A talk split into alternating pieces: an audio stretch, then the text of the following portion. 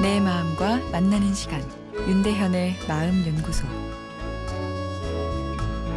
안녕하세요. 마음 연구소 윤대현입니다. 오늘은 아이들이 만들어내는 망상은 병이 아닌 창조라는 주제로 이야기 나누어 보겠습니다. 먼저 비슷한 사연 두 개를 소개하겠습니다. 딸이 다섯 살인데 너무 잘 울어요. TV 보다가 아픈 사람이나 우는 사람이 나오면 따라 울고요. 또 가만히 누워있다 갑자기 울어서 왜 우냐고 물어보면 아빠가 때렸다면서 서럽게 울어요. 그때 남편은 집에 있지도 않은데 말이죠. 제 딸 왜 그런 걸까요? 라는 사연이고요. 아, 두 번째 사연은 5학년인 제 아들이 제가 친엄마가 아닌 것 같다며 울어서 친자 확인을 하자고 하네요. 어렸을 때 전철에서 바뀐 것 같다고 하네요.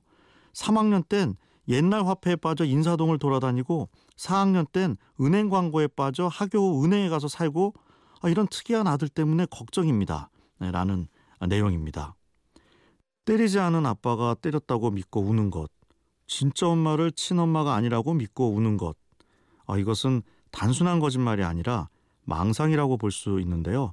망상은 가짜 사실을 진짜 사실로 믿는 사고장애의 한 종류인데요.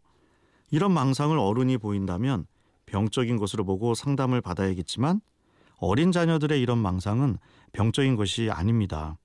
아동들은 현실과 환상을 잘 구분하지 못하죠. 아, 그래서 악몽을 꾼 후에 꿈이 현실인 줄 알고 한참 동안을 울거나 두려워할 때가 있습니다. 현실 검증력이라는 기능이 아직 성숙하지 못해서 그런 건데요. 현실 검증력이란 내부에서 만들어지는 여러 생각을 현실 세상의 증거와 잣대를 가지고 아, 이거에 진짜인지 가짜인지 평가하는 것입니다. 아, 이것은 시간이 지나면 갖게 되는 기능이기 때문에 어린 자녀가 이상한 이야기를 한다고 해서 너무 놀랄 필요는 없습니다. 더욱이 이런 비현실적인 생각과 느낌은 이 창조성과 깊은 연관이 있죠. 오히려 현실 검증력이 너무 강한 어른들은 창조성이 떨어지기 쉽습니다. 내부에서 나오는 신기한 또는 환상적인 생각을 억눌러 버리기 때문이죠. 그래서 아이들이 이런 엉뚱한 이야기를 할 때 야단을 치거나 못하게 할 필요는 없습니다.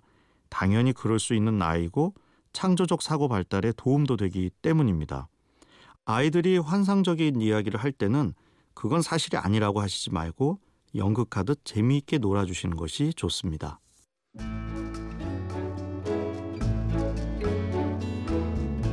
윤대현의 마음연구소 지금까지 정신건강의학과 전문의 윤대현 교수였습니다.